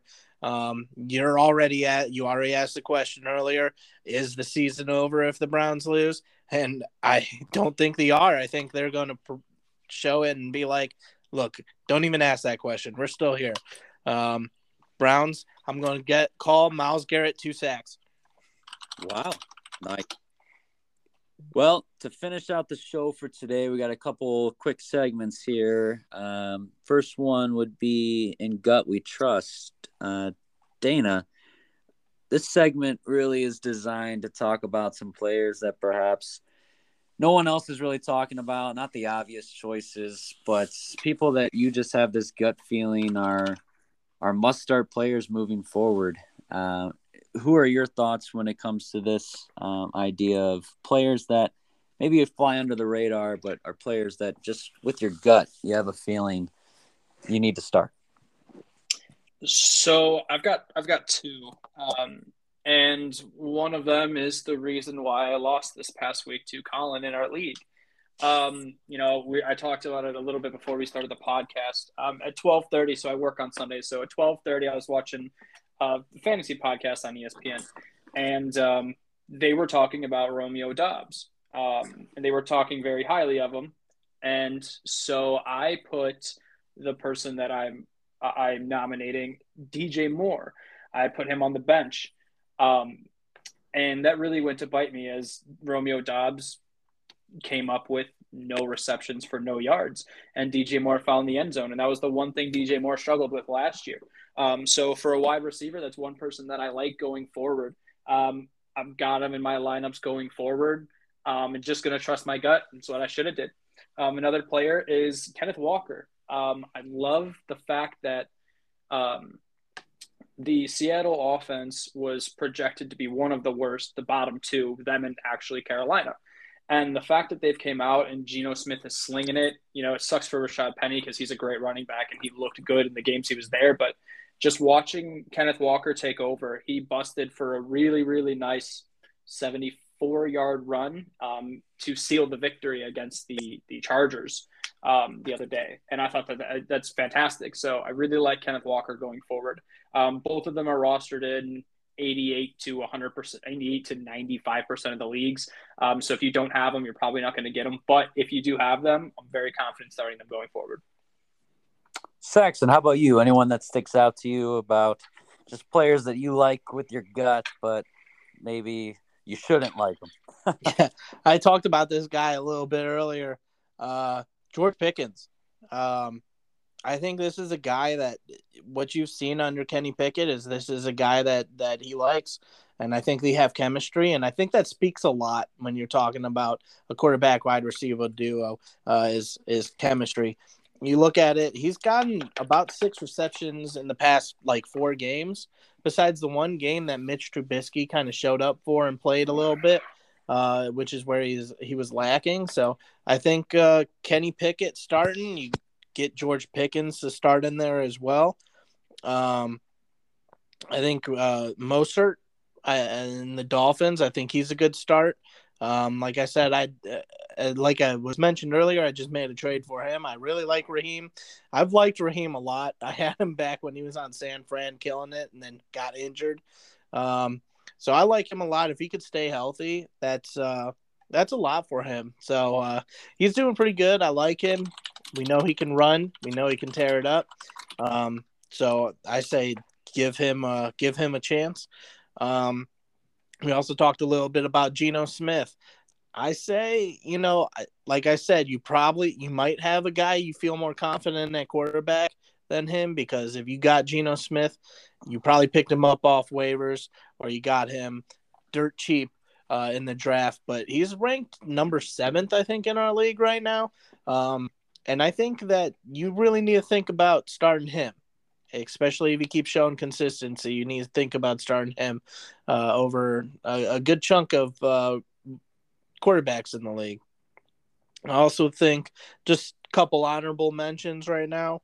Um, Donovan Peoples Jones, uh, he's getting a consistent amount of targets, and if he finds that end zone, you're going to have a good week from him. Um, you know, I think he's going to surprise you a little bit. I just traded him away for Raheem Mostert, so you can see where my loyalties end up lying. Um, but uh, Donovan Peoples Jones is definitely a quiet, uh, quiet player that might might pop up here and there, and he's got that deep ball threat. He's always out there. Uh, Jacoby just needs to find him, right? I love the homer pick. I love it. Um, yeah, we we as Browns fans need to hope that he uh, has a couple big weeks moving forward. Yeah, I'll, I'll go real quick. I got three players that come to mind when uh, you know Dana asked this question. Uh, we've talked about a few of them already. My first one is Brandin Cooks. Brandin Cooks is always a consistent wide receiver. He's had so many 1,000 yard seasons in a row, and with all different teams. And it's uh, already a possibility that he could be on his way out of Houston he's for me like a a sell low, you know, or a buy low, I should say.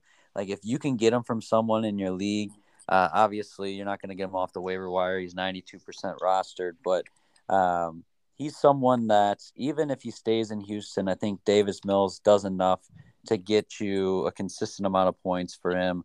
I mean, he's had some up and down weeks. He's had an 18 point week, but um, uh, Brandin Cooks is someone moving forward that I would put my trust in. Terry McLaurin's the other one.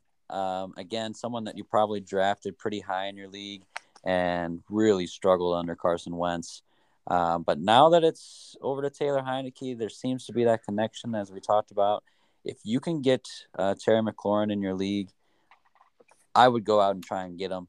Uh, see what the manager that has him wants. Um, that's someone that I'm trusting moving forward. And then finally, uh, Dana brought this player up earlier, uh, and that would be Gus Edwards. And this is a great segue to our next segment, which is any waiver wire pickups that we think are necessary for this week. Gus Edwards has to be number one on that list for me. He's currently 16% rostered. Um, as Dana mentioned, J.K. Dobbins is out for anywhere from six, four to six weeks. Could be out for the rest of the season, depending on how their season is going. Um, and Gus Edwards will be their go-to guy. Um, when J.K. Dobbins is out. Um, I'm not starting him this week, uh, but I will say I have D'Andre Swift in my starting lineup, and if he goes down, it'll be an easy plug in. I'm going to put Gus Edwards in, even over uh, Darrell Henderson and uh, Hunt, who I also have on my bench. Our next section would be any waiver wire pickups um, that you think are necessary for this week. Went mine is definitely Gus Edwards. I'm trying to get him in every single league that I have. Um, Dana, is there anyone that sticks out to you um, that you think needs to be picked up this week? yeah, um, you know, for quarterbacks, I'm, you know, we talked about him already, so I'm not going to go in depth. Daniel Jones, I think it's a great filler in. Um, if you have somebody like me, like I had Russell Wilson, I was able to get Geno Smith due to waiver. Um, but if you have someone like Russell Wilson or you know, um, people along uh, along there. I think Daniel Jones is a great pickup. Um, a, a, wide receiver, a pass catcher who has ten or more targets in the past two games and a touchdown in both. Right, Parris. Yep. Indianapolis Colts wide receiver pickup. Um, he's rostered in a lot of leagues. I think after tonight's waiver, he's going to be though um, because he's he is a great he is a great wide receiver too in that offense. Now we're not sure what it's going to look like with Matt Ryan getting the boot, um, so it might be someone you want to hold on to, but he's shown consistency in especially targets in the past few games.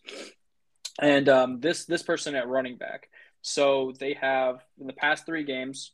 So the most recent game they have 16 carries, right? Three games ago, they had 13 carries and it's progressively gotten higher. Two games ago, 15. Last game, 16. And they're the running back on the second the second highest rush rushing offense, right? So the offense that runs the the almost the most, right? Right behind Chicago.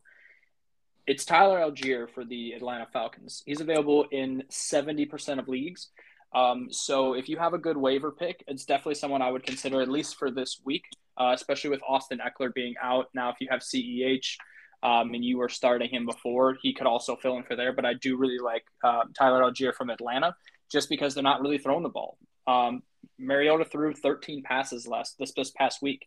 Um, I think that that's a really solid pickup. And at 16 carries, I believe volume is king. He's bound to get you some yards and might even fall into the end zone. Yeah, Zach, do you have anyone uh, waiver wire worthy picking up this week? Yeah, so I mean, my uh, my backup quarterback to Mahomes is Tom Brady, and I've stated multiple times I don't have much faith in him. Um, so I'm trying to pick up. Uh, I'm I'm going to take a little risk, and I might try to pick up PJ Walker. Um, you know, if there's any ever a point in time to take a risk on a player, it's it's your bye week for Patrick Mahomes. Um, so I'm, i might try out and see what PJ Walker could do. Like I said, I trust in the PJ Walker DJ Moore combo. Um, so I think there's going to be a little bit of chemistry there that you're going to see. Um, I, I still might end up starting Tom Brady over him, but that's not the point. um, in regards to quarterbacks as well, I, I you know Sam Ehlinger. Um, like I said, the the Colts, the have a reason to dedicate to this guy and state that they're looking at this guy for future terms. Um, so that guy's got something, and that guy's you know, he's probably willing to show it this week. I don't know if he's going to do it, but you know, like I said, I think there's going to be something in that offense. And with that, I also think Parris Campbell is a good pickup. He's gotten two great weeks um, in a row, and uh, honestly, you know, if Sam Ehlinger gets him the ball, he's going to continue it. He's going to keep it up. Um, and then in some of your uh, deeper leagues, there's probably a guy flown out there coming back from injured reserve this week, uh, part of a great, uh, great offense. Um, looking for some new targets, and uh, Van Jefferson is coming back from IR. I don't know if he'll be a start this week, but I definitely think it's somebody you should keep an eye on. Um, Van Jefferson's got a lot of upside and uh, offense that likes to throw the ball around to anybody who's open. Um, and Matt Stafford has that ability to make sure he gets it to his best players and his open players. So, um, yeah, Van Jefferson, keep your eye on him. Um, I definitely think in a deeper league, he might he might have some use on your team.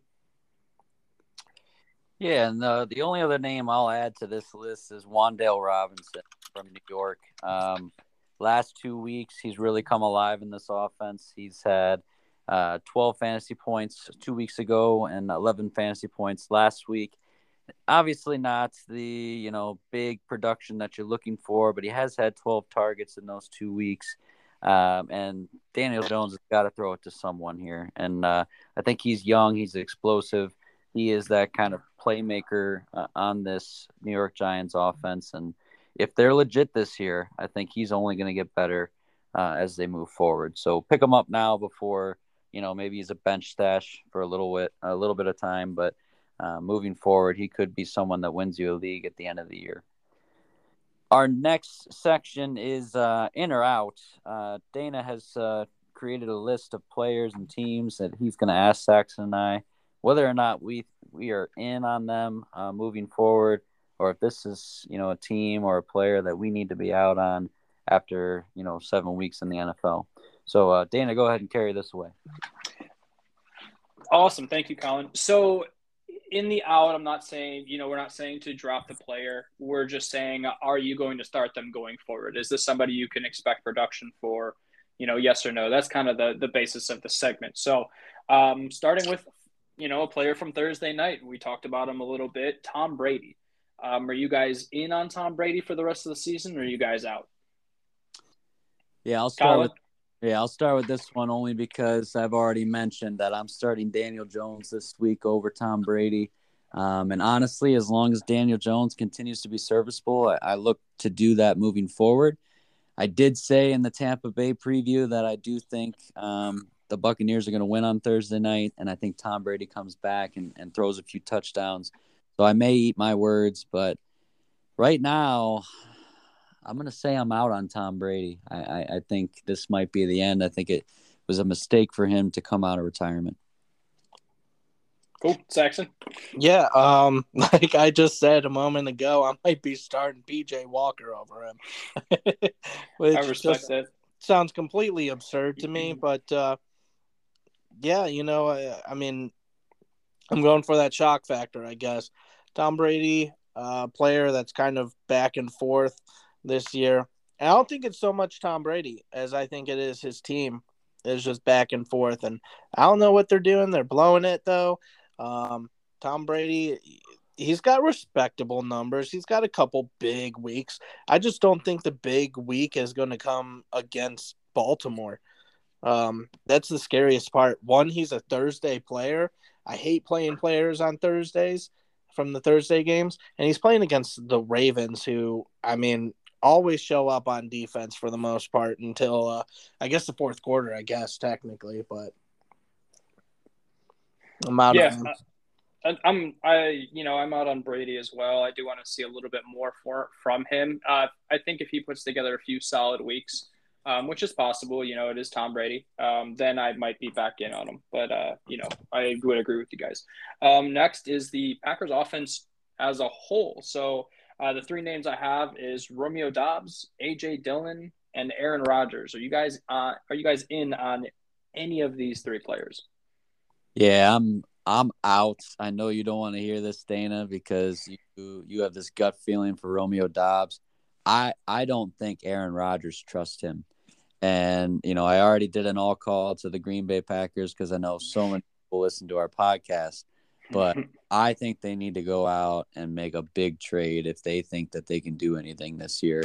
Um, they need to go and get a Brandin Cooks. They need to go and get an Odell Beckham Jr. They need to go and get an Elijah Moore or a DJ Moore, someone like that, to to really get this offense going, to give them that spark that they need. I mean, even Aaron Jones, uh, while I'm starting him on a week to week basis, I do have him in one of my leagues. I'm not happy about it. Um, you know, he's he's supposed to have been this PPR god, like an Austin Ekeler type figure, but it, this offense just looks dysfunctional, and uh, I'm I'm out on all Green Bay Packers. Um, I am starting Aaron Jones, so I guess I would say that's my only exception. But everyone else, I'm out. Jackson, what are you thinking? Yeah, so when it comes to the Packers, um, I mean, I'm definitely out on Romeo Doubs. Sorry, Dana. Um, I almost, I almost drafted him. Um, I haven't. Uh, actually, I think I did draft him and I dropped him pretty fast. Um, I'm not sure. I can't remember, but uh, I'm pretty much out on him. I think what we're seeing, and this is also why I'm kind of out on Aaron Rodgers. He doesn't have any receiver he likes. Yeah, I don't I don't see him throwing out numbers to anybody. I don't see him finding the open receiver either. I know I've seen uh, I've watched the Packers game last week and there was a there was um there was a pretty bad uh throw where he threw it you know, you could tell he was looking at Sammy Watkins. Sammy Watkins was gone for a touchdown, and he threw it to the safety right in front of him. And uh, I just don't think Aaron Rodgers is confident in his team, um, which is a hard point, you know, for Aaron Rodgers, who a lot of people always argued goat, greatest of all time. Um, and I just don't think he's got it in him right now. I think he's struggling with a lot of things. I think he's struggling with his love for the team, management, and uh, I think he's looking at these receivers and saying, "You guys suck." Um, so he's uh, he's struggling too. Um, maybe not his fault, but definitely uh, a problem. When it comes to AJ Dillon, um, I'm out on him. I think it's very obvious that they're trying to get this offense off the ground, and they're dedicating a lot more time to Aaron Jones um, above him. So I'm kind of out on AJ Dillon. Um, don't, keep him on your bench. Um, don't play him this week, and don't get mad at me if he goes off. Cool. Um, just a few more names I, have got here, and we'll just go through these kind of quickly. Um, Hayden Hurst, the tight end from Cincinnati. Um, you know, I, I'm I'm in on him. Um, the volatility at tight end, personally, um, I'm starting him in a league because um, Darren Waller was hurt, and he's gotten me average points. Um, you know, as we talked a little bit about earlier, and I mentioned, um, if it's named not named Travis Kelce and Mark Andrews, if they get me 10 to 12 points at that position, I'm honestly happy with that. Uh, Colin, what do you think? Well, he is going against the Cleveland Browns this week, so I, I think that's a smart choice uh, to start him. yeah, I'm being serious though, honestly. Uh, yeah, I'm always a you know a premium tight end kind of guy. I want the Travis Kelce. I want absolutely Cruz. Um, and honestly, everyone else, it's so hit or miss that you throw a dart one week, you hope it sticks, and you know I think he's a pretty good dart to throw. So if you need a bye week replacement or you need a tight end just because no one else is serviceable, he's as good a dart as any to throw out there. Saxon, what do you think? Yeah, I mean, um, Hayden Hurst is a good one to throw out there uh, and plug in. I think there's a few. I think there's a few um, players that I'd play over him. You got um, Mark Andrews, Travis Kelce, of course. Um, Hockenson, I'd probably even think uh, to start over him. Zach Ertz, I definitely think. Um, Freiermuth could go either way. Um, Kittle, uh, but um, yeah, and maybe even uh, maybe even Darren Waller. I'm not. I, I just keep expecting him to do big things. Um, but when you start getting to the list where you're looking at Kyle Pitts and such like that, I think I think you throw in Hayden Hurst there. Yeah, on that, little on hint that, for you there, buddy. on that, uh, on that Hayden, uh, Hayden, um, on that Cincy offense, um, you know, I'm happy to be a part of any of it. He is position ranked 11th for this year, and he's rushed in 47 percent, uh, nine fantasy points, and as, as I mentioned, nine points is serviceable from the tight end position if you don't have one of those premiums. Um, you know, I'm going to go ahead and skip over Russell Wilson because I think at the moment um, we're all going to say the same thing in agreement and say that we're out on him. Uh, we, yeah. He had high expectations at the beginning of the year, and he just hasn't led up to it. Um, he's still Russell Wilson, so kind of like your Aaron Rodgers, Tom Brady, you might you know want to hold on to him. Um, you know, I don't I don't think he's droppable unless you really really need that position or uh, you know that that spot on your bench. Um, but I'm pretty sure we're all out on him. Um, mm-hmm. a surprising a surprising person is um, Matt Stafford. Um, I'm curious, you know, the defending Super Bowl champion quarterback is, um, you know, he hasn't been having a, a, great year. He's going back a little bit to his uh, interception tendencies. What are you guys thinking on him? Yeah, I don't think he's healthy. Um, coming into the year, there was a lot of rumors around. So he is having some injury issues. We're not sure if he's going to be ready to start the season. And he really just kind of played it off. Oh, no, I'm fine. And has been playing through it.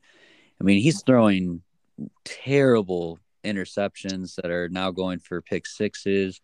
I mean, he is a big reason why this Los Angeles Rams team is three and three at the moment. Um, I mean, he's a he's a great quarterback, and I think he'll figure it out.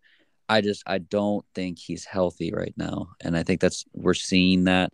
Maybe the bye week was able to get him right, um, but he needs to keep getting the ball to Cooper Kupp. You, you, you, find Cooper Kupp, you find your best weapon. That's what got you to the Super Bowl last year. Don't fix what's not broken. Um, right now, he's like a low end quarterback one for me. If I have other options, like I'm starting Daniel Jones over him, as I've already said. I think I'm even starting a Tom Brady over him right now. Are you starting uh, Geno Smith over him? Yeah. Yes. Yeah, I mean, really, I, I think he's a low end quarterback one um, in, in, my eyes. Yeah, I would agree with you there. Saxon, what are you thinking on him? Yeah, Matt Stafford's somebody you throw on your bench this week. There's somebody out there. Um, that's going uh, that's going to look better than him. But keep him on your team. He's going to find his way back. He is Matt Stafford. He's not going to follow up last year's Super Bowl with with keeping up this kind of rough play for him. And uh, Sean McVay uh, and the Rams, they will get him back on track. I just don't think the 49ers are going to be it. I think the Rams are going to win that game, but, uh, you know, I don't think that uh, this is the game where you're like, this is Matt Stafford's comeback game. He's going to do well. He's probably going to have a, he's probably going to have a turnover. Um, and, uh, you know, you just, you look at his numbers and he's been pretty consistent, just average um, this year. Uh, so I, I, would look at other options that you have out there. Geno Smith, Daniel Jones, all starts over him. Yeah, I would agree there. Uh, I got two more names, and we'll just we'll we'll go through these real quick. Uh, so just give me your your you know whether you're in or out. Quick little brief if you want.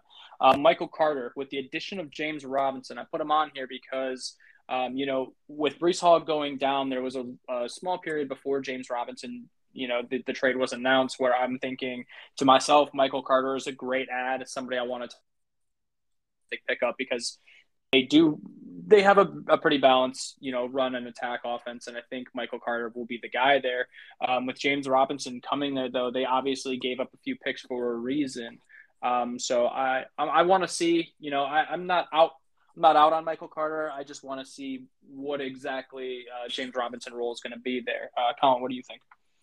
I think he's a flex option at best. I mean, maybe a bye week replacement depending on who you have on on your roster. Um, I'm not feeling confident starting Michael Carter until I see what this offense looks like with both those guys in it. Um, so I'm not starting him this week if I, I if I can help it. But uh, right now, maybe a flex at best. Yeah, Saxon, yeah. what are you thinking? You go back to the Jaguars, and it's James Robinson and Travis Etienne are, are sharing ca- carries. I don't think you're really going to have that in New York as much. Um, Michael Carter might be a start for this week in some of your deeper leagues um, where you might be struggling with some bye week matchups. He might be. Um, it, but I I don't have much confidence in him. James Robinson's going to be the lead running back there. It's not even a competition to me. I just don't know if he's going to be set and ready to go for this week. Um, you know, sometimes things get a little uh, a little crazy after a trade. Uh, they made the trade early enough that he might be ready to go, and uh, I would err on a lot of caution when talking about uh, Carter last name I got here is from the Dallas offense, and it is Michael Gallup. Um, he's currently the number two wide receiver on their depth chart behind CeeDee Lamb, of course. Um, Dalton Schultz is another pass catcher there. Um, I'm curious, you know, since he came back with Dak coming back, um, Michael Gallup is a really talented player. Um, just curious what you guys think on that, Colin. What are you thinking? you know, I, I said Antonio Gibson was a droppable player last week, and I'll tell you, I had Michael Gallup in two of my leagues, and I dropped him in both of those leagues. Um, I, I yes, I agree with you. The talent is there. He's coming off a terrible injury. It's been incredible to see him recover and come back. I, I just Dak Prescott scares me. This offense scares me. I don't think it's as explosive as everyone thought it was going to be this season if you want to keep him on your bench, that's great. But all these waiver wire pickups that we've been discussing, the Gus Edwards of the world, I'd be willing to drop a Michael Gallup for a Gus Edwards, or I'd be willing to drop, um, you know, Michael Gallup for a Tyler Allgeier, or um, uh, even a Parris Campbell, who we've seen, you know, actually, you know, do do what we're asking uh, from a wide receiver the last two weeks. So I, I think he's droppable. I really do. Yeah, and uh, with me and thoughts on Michael Gallup, Dak Prescott opens up opportunities for this guy. Him coming back, I know they they, they like to connect in in time. Um, I don't think I don't think, especially with a bye week coming up, I don't think he's really a pickup this year this week. Um, I like him. He's a good player. He's got talent. Dak Prescott likes him. Um, they got they got some sort of bond there. Um, but when you start looking at the offense, there's so many targets. Uh, you're looking at their running backs. They have uh, Tony Pollard and Ezekiel Elliott are uh, targets for Dak, and then you kind of look into uh, Schultz and Noah Brown, um, and it's it, Gallup to me just kind of gets lost in the fray of all those names flowing around. he'll get his catches, he'll do his thing. I don't think he'll he'll perform up to high standards though. Cool. Um, that is the in or out segment. I'm going to hand it back over to Colin for our parting words. All right. Well, if you stayed with us this long, I really appreciate it. We we love fantasy football. We love talking, and sometimes the time just flies. So, hopefully, you were able to pick up a thing or two from the We Love Moms Fantasy Football podcast this week. Um, Want to thank Saxon for jumping on this week. Really appreciate your insight. No And- problem. Dana, of course, Anytime. for organizing our thoughts and and our uh, you know our agenda for this week. So, um, thank you for listening. Really appreciate it, and uh, hope to hear you or see you next time uh, in the We Love Moms Fantasy Football podcast. Adios. Take care.